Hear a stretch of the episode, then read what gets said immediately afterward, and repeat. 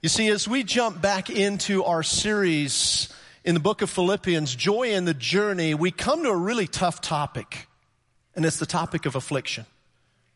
And, and here's the question Can problems actually be productive in the life of a believer? Can the gospel be advanced in the midst of affliction? Imagine this morning as you walked in, instead of being greeted by the pastor, you were greeted by armed guards who barred your way from coming into the church. And they told you this Mitchell Berean Church is no longer welcome in this community. And the authorities have decided to shut things down because we're tired of you proclaiming the name of Jesus Christ. Go home. What would you do? I don't think it would be long before you'd pull out your phones and you'd start calling and texting other believers in this body. You'd even reach out to people who don't regularly come here. And one of the first things that would start to happen is we would become bonded together as a body in a way that we've never been bonded before. Through what? Affliction, persecution, problems. Some of you who I call chameleon Christians, who you just blend into the culture and no one really knows that you love Jesus Christ, some of you would come out of the woodwork. You would start to become bold about your faith. You see, this same thing happened to the church, the first century church at Philippi. They put the apostle Paul in prison and they thought that'll put out the fire in that church. But you see, something that Paul understood was this persecution, problems, affliction, troubles, trials, that doesn't put out the fire, it fans the flame. It actually fuels the fire in the heart of a believer. How did Paul know that? But because before he came to Jesus Christ, he was persecuting the church. And he understood that he couldn't put out that fire with persecution. In fact, persecution just fueled the fire. Church, we got a lot of problems in our country. I know that. You know that. And we're sitting around complaining about our country today, and it's causing us to get discouraged and derail us from the mission instead of driving us to the mission. People need Jesus, and we've got the truth. There's two kinds of trouble or affliction, and one is internal and the other is external.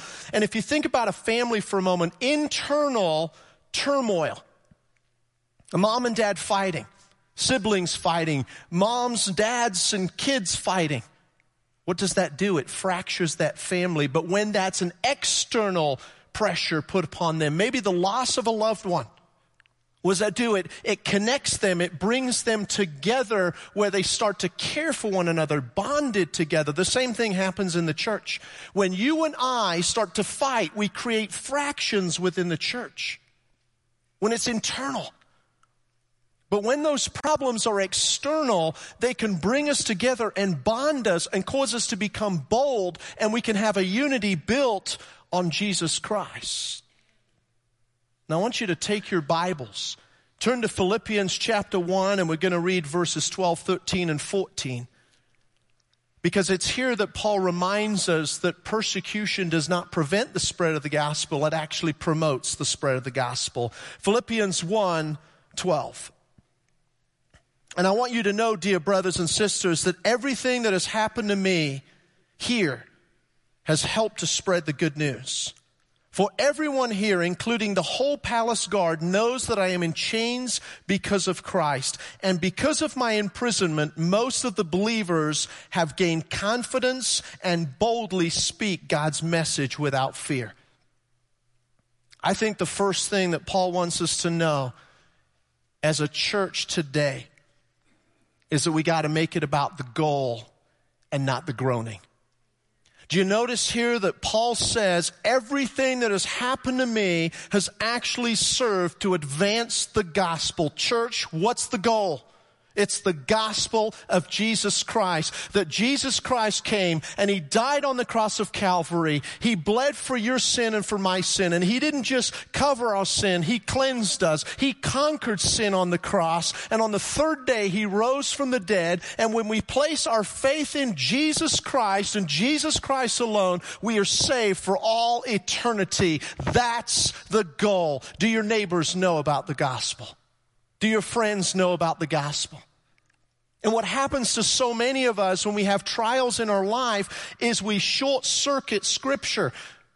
Because what we do is we immediately make it about self. How do these problems affect me? It's not about me, it's about the message of Jesus.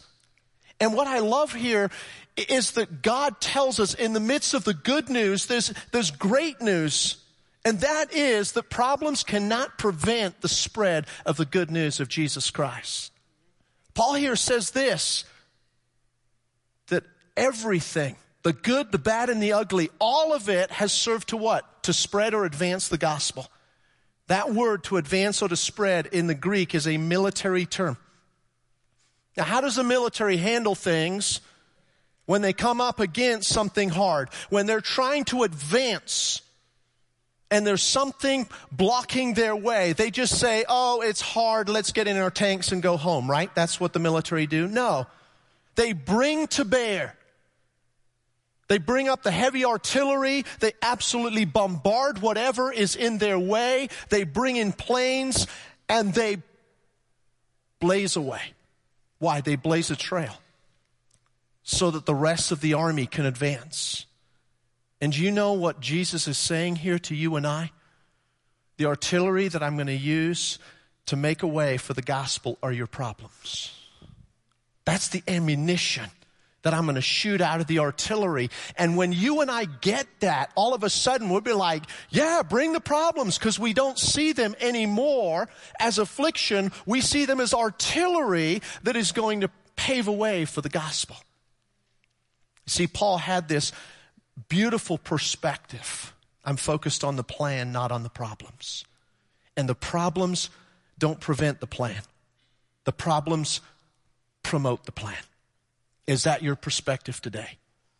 You see, when we go back and we look at the very first church, in Acts chapter 1 verse 8, Jesus said to his disciples, I want you to wait here in Jerusalem until the power of the Holy Spirit comes upon you. And when the power of the Holy Spirit comes upon you, I want you to be a disciple that declares my name, and I want you to do it here in Jerusalem, Judea, Samaria, and the ends of the earth. I want you to take the gospel and go, right? That's the mission.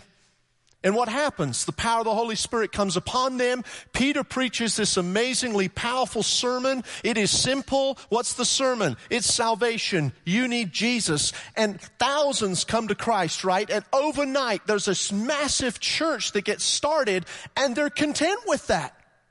But that's only part of the mission. And what we're doing today is we're saying, well, I'm comfortable with this part of the mission and I'm just going to base the mission on my comfort and not on the call of Jesus Christ, right? Because when we get to Acts chapter 8, eight chapters later, what are they doing? They're still in Jerusalem doing church. And we're called to do church, but we're called to what? We're called to go. We're called to spread the gospel. And so what does God use? You see, there's something that's preventing the spread of the gospel. Only what's interesting is it's not what you and I think. It's not actually affliction. What's preventing the spread of the gospel is called comfortable, complacent Christians who want to make it about my comfort level and not the call of Jesus Christ. Because I like my little Jerusalem. I like my little church. I like things the way I like things. And Jesus, I don't know about out there. It's scary. And I'll have to walk by faith. So I just want to stay where it's comfortable. So what does Jesus do? He allows persecution under this young guy called Saul, who now has become Paul, who's in prison for Jesus Christ. But before he came to Christ, he brought persecution to Jerusalem. And you know what happened to the Christians in Jerusalem and the church? They scattered. Why? They couldn't live there. They couldn't handle the pressure of persecution. But you know where they went? Judea, Samaria, the ends of the earth. And I love Acts chapter 8, verse 4. It says this Wherever they went, they shared Jesus. You see, the problems didn't prevent the spread of the gospel, they promoted the spread of the gospel. We got a lot of problems in our country, right? And we're complaining about that. I know that because most of you are friends with me on Facebook, and I see the constant complaints. And it's both sides politically. We're just complaining, complaining, complaining. But what if? What if the pushback that we're experiencing from the culture, and have you felt the pushback, church? There has not been a time in our history as a nation where we have experienced as much pushback on Christianity as we are now on the church. But what if that pushback is exactly what we need to stop being comfortably complacent in the church and we go? What if that's what God allows to pave the way for the gospel? To start to get into our schools, into our communities, into our businesses, to where Jesus isn't just this guy we talk about on Sunday, but he's the Lord of our life every day. You and I know that we got problems not just in our country, but in our community. And I know the easy thing to do is to complain. Paul could have complained about his problems. Let me ask you, what does complaining actually do? It's destructive, it's not productive. You see, what we do is we discourage, and we got a whole generation watching us. Have you noticed that, that we have just become an angry society where we're offended by everything today and we're complaining about everything today?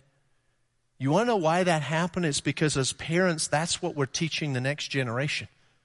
Because every post, every complaint, every one of our, I'm offended, I'm offended our kids are like, that's how you handle things when they don't go your way. You don't turn to Jesus. You don't turn to Christ. You turn to complaining. And that's what we've created a culture of complaining in the church today. And I'm going to tell you, it, it, it, discourages. It's destructive. It's not productive. And that's why Paul didn't complain. He didn't have to complain. If we have Christ, what do we have to complain about? Instead of complaining about the culture, what if we connected with the culture? What if we brought Christ to the culture? Now, we got problems in this community, right? Do you realize that there are kids that are hungry in every single one of our schools? And we, we, we are a, a, a unique church in that we represent lots of different communities, lots of different schools, and we have our school rivalries and, and, and we think, you know, when we win a ball game, we have all our cheerleaders, we're the best, you're worst, go get on the bus, whatever their chant is, right? And, and we try to make it like sportsmanlike. But we all know in our hearts, right, that pride's kind of getting in the way and we think our school's better than another school. Can I tell you something? Common denominator. All of our schools have problems. All of our schools have kids that when the weekend comes, like now, they starve. That their last meal is Friday at school and their next meal is Monday when they get to school because over the weekend there's nothing in the cupboards. And for some of them, it's because their parents are partying. It's not their fault. For some of them, their parents are stuck in poverty. It's not these kids' fault. And we can complain about that, but what good is that going to do? It will be destructive, not productive, because we'll train our kids. When you see poverty, just complain.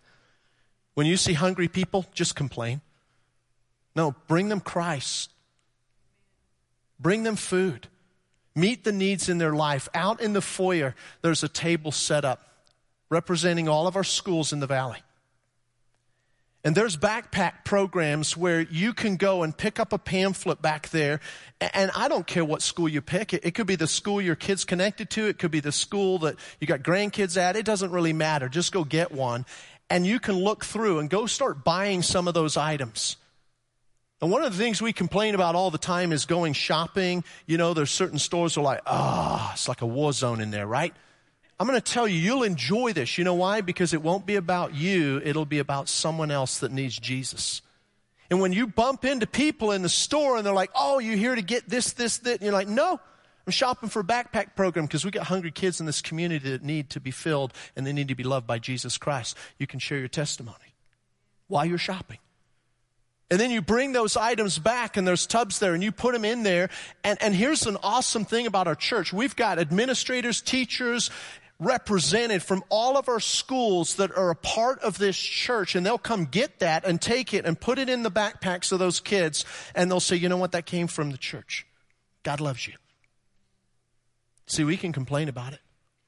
Thanksgiving's coming, right? We're going to sit around with friends and family and we're going to feast and probably get a little too full.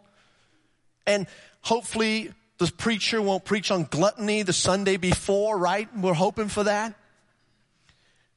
But you see, what about the families that are hurting? What about the families that are not going to have food? And their kids know, their kids are in school. We're talking about all this Thanksgiving stuff, only they know that they're, they're going to go home and have nothing to celebrate, right? Our men are going to lead the charge. Now, several of the things that I'm going to share with you, some of them are kicking off today, like the backpack program, and it goes the whole school year. Some of these things are just going to be a seasonal thing. Some of these things are going to happen in a couple of weeks. But I want you to know of all these things that are coming so that we as a church can connect with our community with the love of Jesus Christ. And in a couple of weeks, our men are going to be handing out um, little shopping bags with a grocery list on there. And you just go buy those items, you bring it back to the church, and then the third weekend in November, we're going to get together, have a breakfast, and we're going to pack up those boxes and go deliver them to people that need them. If you're aware of families in need this Thanksgiving that need a meal, just call the church office, let Deidre know. We'll, we'll put them on a list. But here's the thing you are the hands and feet of Jesus, and you're going to show up and you're going to pick up these boxes and go knock on a door and say, Hey, I'm from Mitchell Berean Church, and I just wanted to give you this Thanksgiving box, and we just want you to know that God loves you. How can I pray for you? Because it's time to stop complaining about the problem and actually confront the problem with Jesus Christ. Operation Christmas Child, October 20th and 21st. We're going to that weekend go ahead and, and have you take those boxes. There's instructions in there. These go out all over the, all over the world because the gospel's global, right?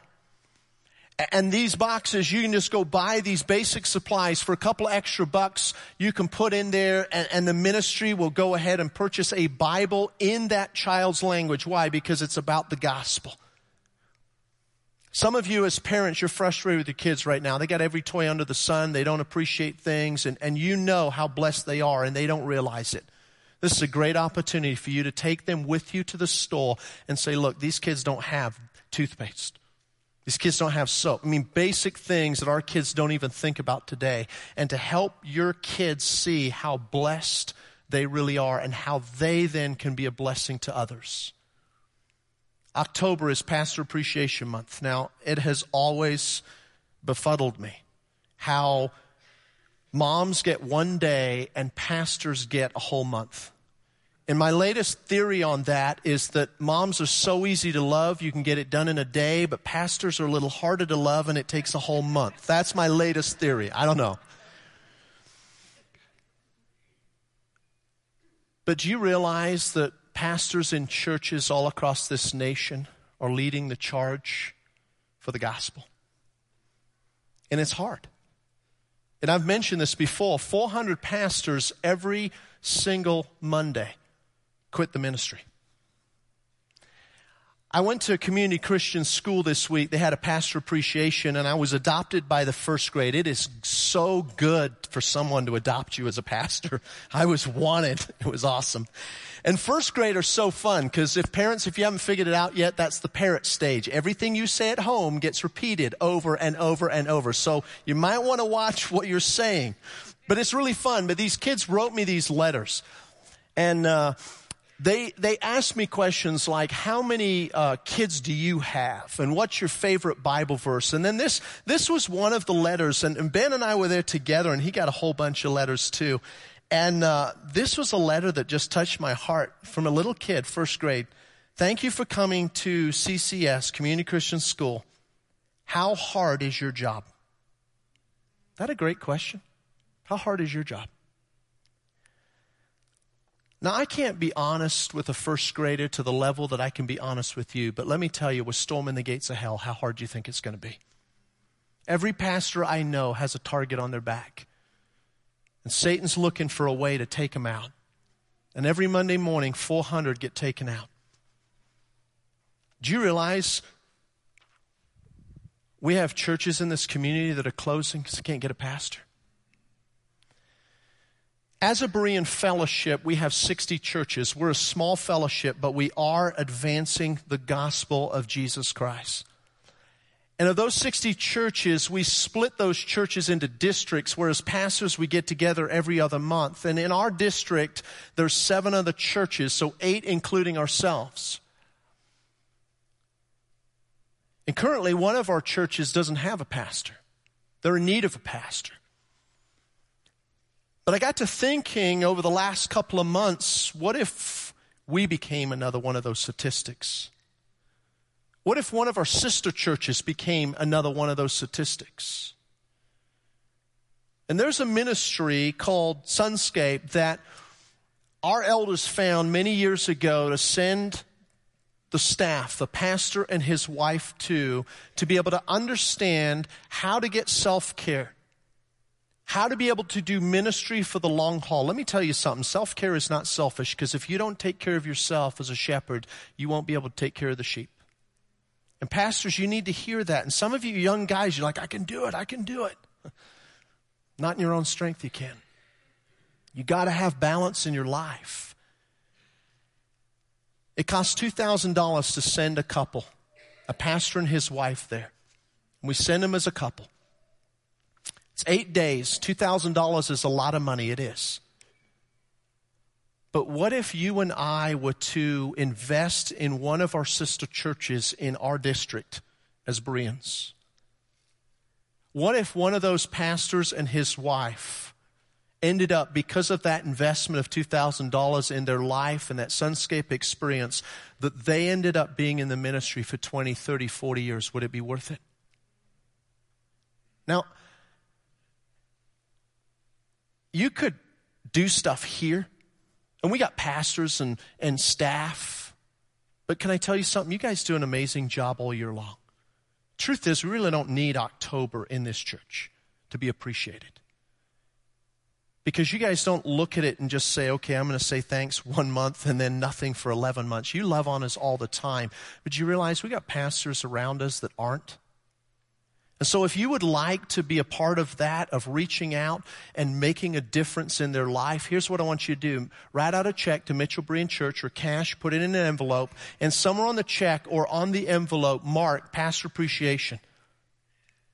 How awesome would it be for us at the end of October? We're going to do this through October. At the end of October, for us to be able to call a couple of our sister churches and say, look, we just want to love on your pastor. Because isn't that what being a fellowship and being a family really is? That we look outside of ourselves and we say, how do we serve? How do we love on other people? What about our missionaries? They're on the front lines serving Jesus. Why? The advancement of the gospel. And you know, so often it's easy out of sight, out of mind. But the end of November, we're going to highlight in that service all of our different missionaries. We're getting video clips, all kinds of different things to be able to help you understand what's going on in their lives, how you can support them, how you can pray for them. But wouldn't it be amazing if through December, above our regular giving, we sacrificially gave and took up uh, offering to be able to support our missionaries to where at Christmas we sent each one of them a gift? Because you know, a lot of times as a missionary, you get to the end of the year and things are short because maybe some people dropped off as supporters. Who knows what happened, but it's the end of the year. And how amazing would it be for them to not just have us pray for them, but to partner with them and to continue to support them, and not just in our regular monthly, but an extra love gift. Church, it is easy to make it about the groaning. And we're living in a time where there's a lot to groan about, but it is not about the groaning. It is about the goal. Because if you and I aren't careful, we'll get caught up in the garbage of this world instead of the gospel, God's word. Second thing that Paul says to you and I hear it is about our testimony, it's not about our trials. Do you notice that the whole palace guard know why Paul is in chains? Paul is in chains because of Jesus Christ. Paul lived out loud for the Lord, right? Paul was not afraid to share Christ with people. He wanted to share his testimony with those around him more than he was concerned with the troubles that surrounded him. Can I ask you this question? Are you more focused today giving time and energy to your trials or to your testimony? Where is your foundation? Where is your confidence? Is your confidence in Jesus Christ or in your current circumstances? Because when your confidence is in Christ, you have a firm faith, you have a firm foundation. But when your confidence is in your current circumstances. Can I tell you something about your circumstances? They're going to change no matter how hard you try to hold on to them. Jesus Christ doesn't change. That's why we have a firm foundation when our confidence is in Christ. But when we place it in what's really going on in our circumstances, what happens is it shifts. And you know what kind of faith we end up with? Flip flop faith. And I think a lot of us today, we, we don't have a firm faith. We got a flip flop faith. Now, you know what is required to wear flip flops? You need nice weather, right? This doesn't work when things start to turn and it gets hard and it gets cold. And there are some of us today, you know why our constant prayer is God just make everything perfect. Take away my problems. Why? Because we got a flip flop faith and we can't handle anything hard. That's why we need God to remove the problems today. You see, here's the thing about a flip flop faith there's no substance, it's all surface. And I want to ask you do you have substance to your faith today? So that when the weather changes, and it's going to change, right? Circumstances in your life, the seasons of life change. And when it starts snowing, you're like, it's okay. Because I don't have a flip flop faith. I got a firm faith. It's built on Jesus Christ. Look, the church in Philippi wasn't just birthed through problems, it was built through problems. That's why it became a strong, solid church. What if you and I, as a body of believers, spent less time worrying about our troubles and more time worrying about our testimony for Jesus? You see, the last thing that Paul says to us here, it's about reaching people, not about removing problems. And Paul had this amazing perspective. And because of that, it was powerful in the lives of not just the church, but also the culture. You notice the whole palace guard, the Praetorian guard, heard the gospel. You see, Paul didn't see being a prisoner as a problem, he saw it as a platform to share Jesus. And he had this absolutely amazing perspective that I think we miss today when we read this scripture. And I want to visually show you what that looks like. And in order to do that, I need a volunteer. There's someone that would be willing to come, yep, come on up.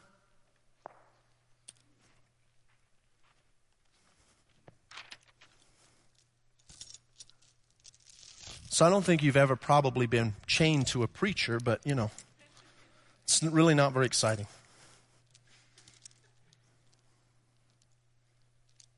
Hopefully that's not too tight. You got that? So this is what Paul went through, okay? He was chained every single day to different guards throughout the day. Here was his limit. This was his life. Here's the amazing perspective that we need to have today. Paul was not focused on his prison. Paul was not focused on his problems. Paul was focused on a person. Do you see who I'm chained to? Most of us were looking at the Praetorian Guard, right? And what we see is that's a problem. No, that's a person. And one of the reasons that we are not reaching the culture for Christ is because we see the culture as a problem and we don't see the culture as people. And that is an amazing perspective that we need to have today. Here's the thing Paul understood that he had a captive audience, okay? It's what every preacher wants, but very few preachers are willing to go through to get to, right? Now, there was some limits. And I want to talk about the limits of these chains for a moment because most of us, we're, we're, so focused on the things that are holding us back and we see everything as limits today, right? But what exactly did these chains limit Paul from doing? Don't move. Guess what? I can't just go where I want, right? But let me ask you, can I still do the will of God? You see, Paul couldn't go where he wanted, but he could do the will. And I'm going to tell you, any chain in your life that prevents you from doing what you want, but allows you to do the will of God and trade your wants for God's will is not a burden. It is a blessing. This is not a limit. Okay, we're seeing some of these things in our lives today as a problem. They're not. They're allowing us to connect with people and they're limiting our wants so that it can maximize God's will. Here's another limit. I have absolutely no privacy while I am constantly chained to a garden. Every three, four hours, a new guard comes and they get to go home and have privacy, but I never have any privacy as Paul. Can I tell you something? If we're going to be sold out for Jesus Christ today, we've got to get over in America this idea that we can just live private lives. We live public lives for Jesus, right? People are going to pry into your life if you're a real believer in Jesus Christ.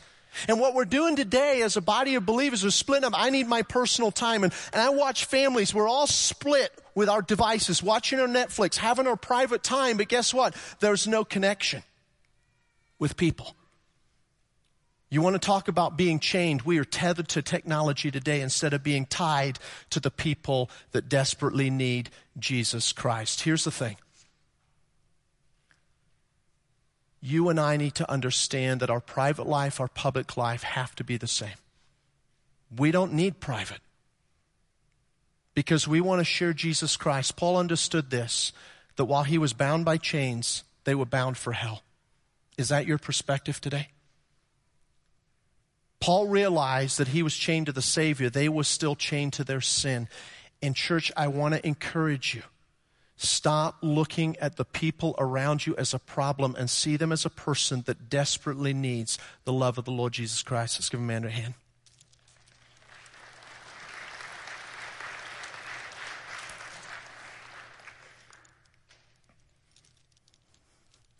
Satan threw everything at this church in Philippi. And he threw his greatest weapon at that church. You know what Satan's greatest weapon is? It's the state. It's the authorities. He is the prince of this world. And so he threw his greatest weapon and he had the state arrest Paul. Why? Because he did not want Paul to continue to preach and for Jesus to publicly go out throughout the Roman Empire. But remember, what does God do with problems? That's the ammunition, right? The affliction is the ammunition for the advancement of the gospel. And what I want you to see is what happened is Satan threw his greatest weapon and God just turned it right back on him. Because where did Paul end up? We want to stop him from spreading the gospel in Rome and he ends up in the palace with the Praetorian Guard, that is the heart of Rome. How like God to place Paul right in the heart of Rome. You see, Paul understood this. Being a prisoner was just a stepping stone to the palace. Do we have that perspective today as believers? That's the perspective that Old Testament Joseph had, right? Do you remember Old Testament Joseph? He, he was thrown in the pit by his family. And then he was sold into Potiphar's house, and then Potiphar's wife falsely accused him of sexual misconduct. Is that not rampant in our culture today? Things that were happening thousands of years ago are still happening today. And he ends up in prison and his friends forget about him and he's forsaken. And we ask ourselves the question, God, why all the problems? Why the affliction? It's the ammunition to advance the gospel. Why did he have to go to the pit and Potiphar's house and prison, stepping stones to the palace? And what does he do when he gets to the palace? He lives out loud for the Lord and what? Thousands upon thousands upon thousands of hungry people are saved from death. But you see, most of us, we're not going to preach in the palace. You know why? We're still stuck in our prisons. We're still stuck in the pit. And some of you, you're still listening to all of those family wounds. And you're living life in the pit in the past. And you've allowed your life to become defined by the wounds instead of the Word of God. It's not what your family says about you, it is what your Father, Heavenly Father, says about you. For some of you, you're never going to preach in the palace. You know why? Because you're still listening to the voices of all the Potiphars in your life. They said all those horrible things about you. They hurt your heart deeply. And you listen to their words over and over. In fact, you're listening to the words of Potiphar more than you're listening to the words of God. And so we become prisoners in the prison instead of preachers in the palace. Church, this is the Praetorian Guard. This was the elite Roman guard. These were men's men, and yet Paul said they still need Jesus. And there are a lot of people we write off today. They'll never listen. They have the same heart, they have the same sin condition, and they desperately need Jesus. Can I ask you this question? How do we reach our special forces today? How do we reach our Praetorian Guard? Because we've got one. And as a church, isn't that our job? Do you realize that, that 50, 60 of our veterans are taking their life every single day? That means during this service, at least one veteran committed suicide. I want to invite my good friend Chris Kinnis, part of our body, that God has laid a ministry on his heart and a way for you and I to go ahead and to connect with our military men and women. Chris, if you come.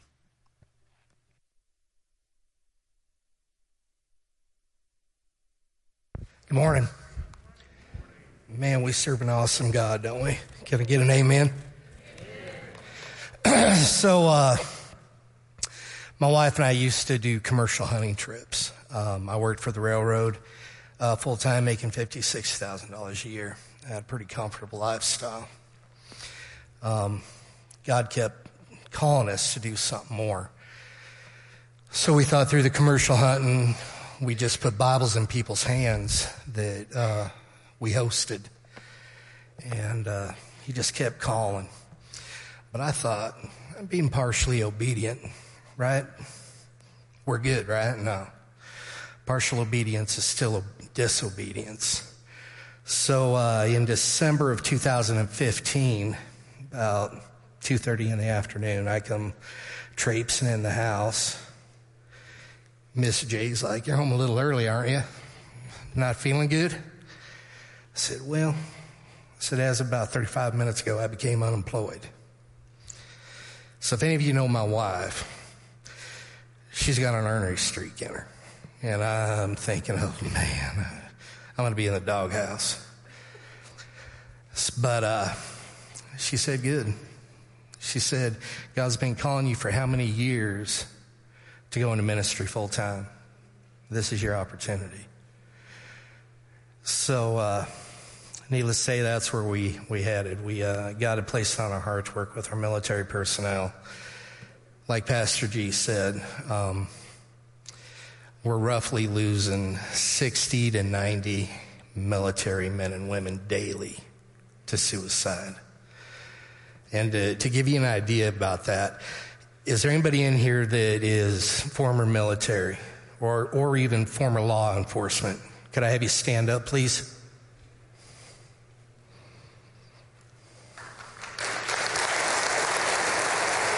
Thank you. Thank you for your service. Now, my next, remain standing, please.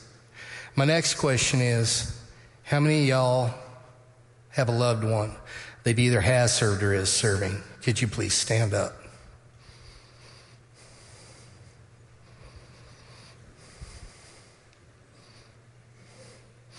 Pastor G, would you say that's about 60 to 90 people? So I want y'all to look around.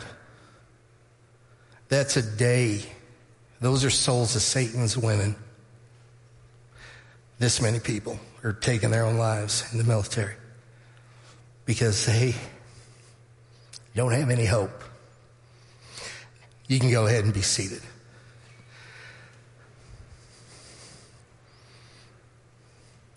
We work with a lot of tier one operators. Their family's a six man team. They're closer to those, those teammates than they, they are their own family because that's who they spend their time with. So you take them out of that and the, the horrors that they face when they are on a mission. They don't have God. The only, the only option they have is to them is in the bottom of a bottle or bottom of a syringe. It's sad. So Ms. J and I, we started this ministry. We bring them out. We use hunting as a platform.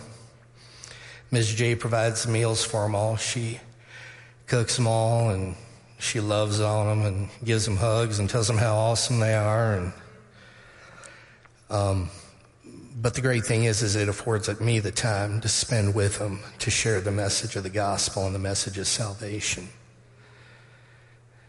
We had a gentleman uh, during turkey season show up. They came in on a Thursday night and let me know they were there, so I met them at the motel for a meet and greet. And we're talking. We're talking about God and we're talking about the gospel and salvation. And I have this man's uh, attention. I mean, he's fo- dialed in, he's focused. And uh, he starts sharing with me, opens up and says, Every time I close my eyes, demons, they're their heads. Every time I close my eyes. I said, I got some tough questions for you, and I need you to be honest with me. How often do you talk to God? I don't.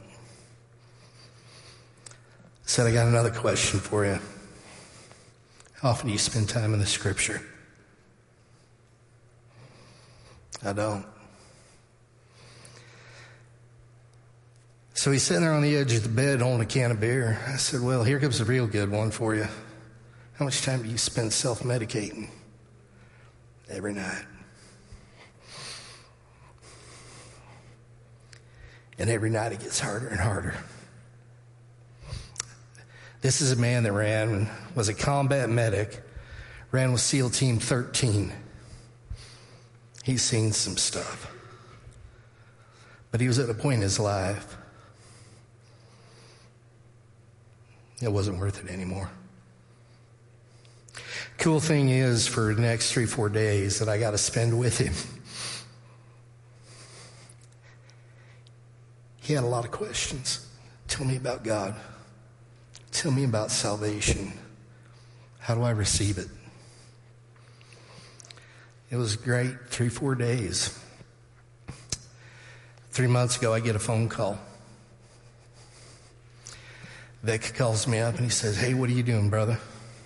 I said, You know how it is out here in western Nebraska, chasing critters.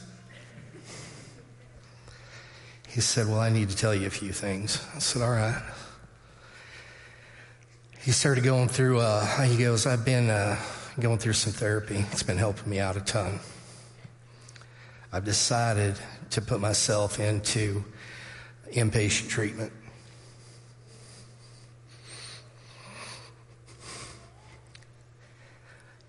Said, but the greatest thing is, is I have a relationship with my two little boys and my wife again. Thank you for saving my life. So, with that being said, I want to read you our mission statement. It comes from the book of Proverbs, chapter 3, verses 5 and 6. And this should be our true compass for life, every one of us as Christians. Trust in the Lord with all your heart and do not rely on your own understanding. In all your ways, know Him, and He will make your path straight. So I want to thank you for your time. If uh, you want to help out, we'll be at the back. We are currently looking for a bigger place. Um, that way we can bring these military men into our home and have them with us the full time so they don't have an, uh, the opportunity to go out and self medicate, that they are with us on site and we can share the gospel with them and spend that quality time that they need. We are a nonprofit. We uh, do this completely by donations. And while I'm standing here, I want to I ask a couple, two, three men to stand up if they would. Uh, JT, would you stand up, please? Torch, Pastor G. These three men have been very critical in this, uh, this mission that we're on, and I want to thank you. You guys are my, you guys are my brothers, and I love you.